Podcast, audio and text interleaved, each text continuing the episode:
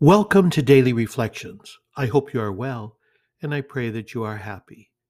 Each day we spend time in prayer and break open the Word.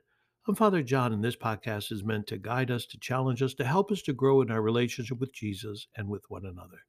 You are a blessing, you're a gift. God loves you so very much, and I, I just want to thank you for joining me today on this Saturday of the 33rd week in Ordinary Time.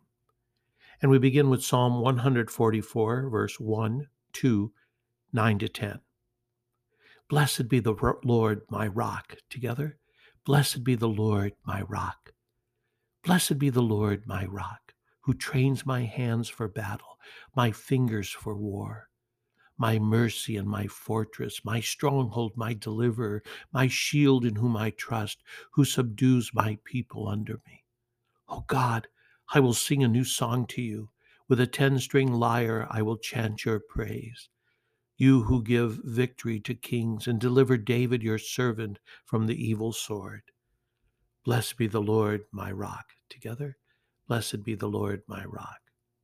Our gospel for today is taken from Luke chapter 20, verse 27 to 40. Some Sadducees, those who deny that there is a resurrection, came forward and put this question to Jesus, saying, Teacher, Moses wrote for us if someone's brother dies, leaving a wife but no child, his brother must take the wife and raise up descendants for his brother. Now there were seven brothers. The first married a woman but died childless. Then the second and the third married her, and likewise all the seven died childless. Finally, the woman also died. Now, at the resurrection, whose wife will that woman be? For all seven had been married to her. Jesus said to them, The children of this age marry and remarry, but those who are deemed worthy to attain to the coming age and to the resurrection of the dead neither marry nor are given in marriage. They can no longer die, for they are like angels and they are the children of God because they are the ones who will rise.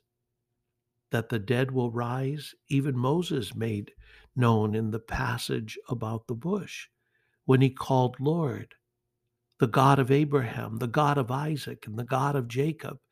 And he is not God of the dead, but of the living, for to him all are alive. Some of the scribes said in reply, Teacher, you have answered well and they no longer dared to ask him anything.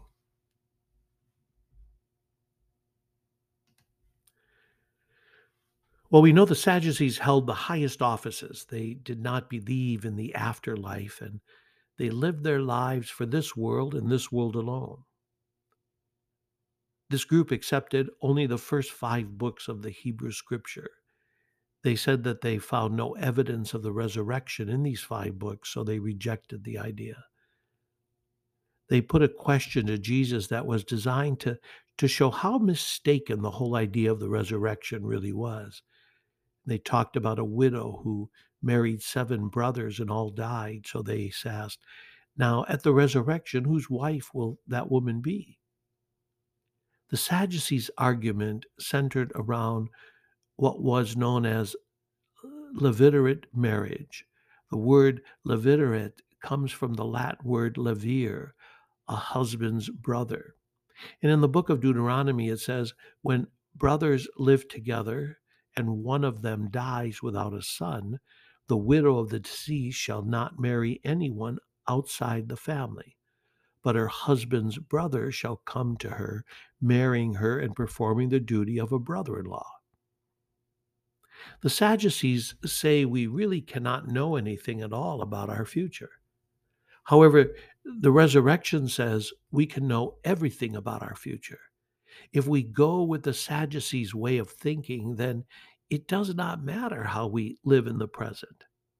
Know, I get the feeling that there are many, even today, who live their lives as if death is the end, there's nothing more. And so eat, do whatever you want now, drink, and be merry, for tomorrow we die.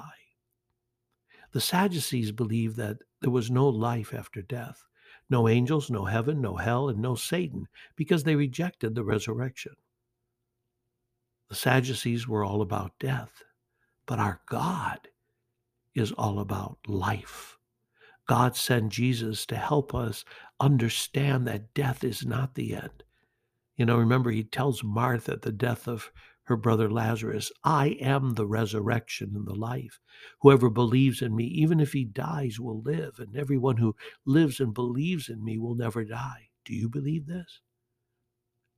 My friends, you and I will die.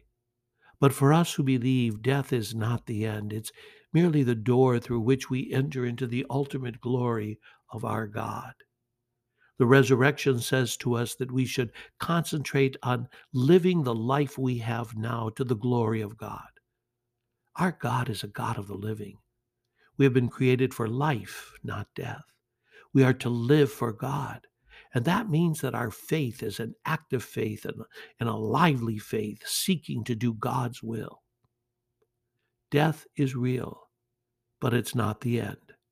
So let us not think like the Sadducees, but rejoice in the risen Lord and know that you and I are children of the risen Lord. Live your faith and hope.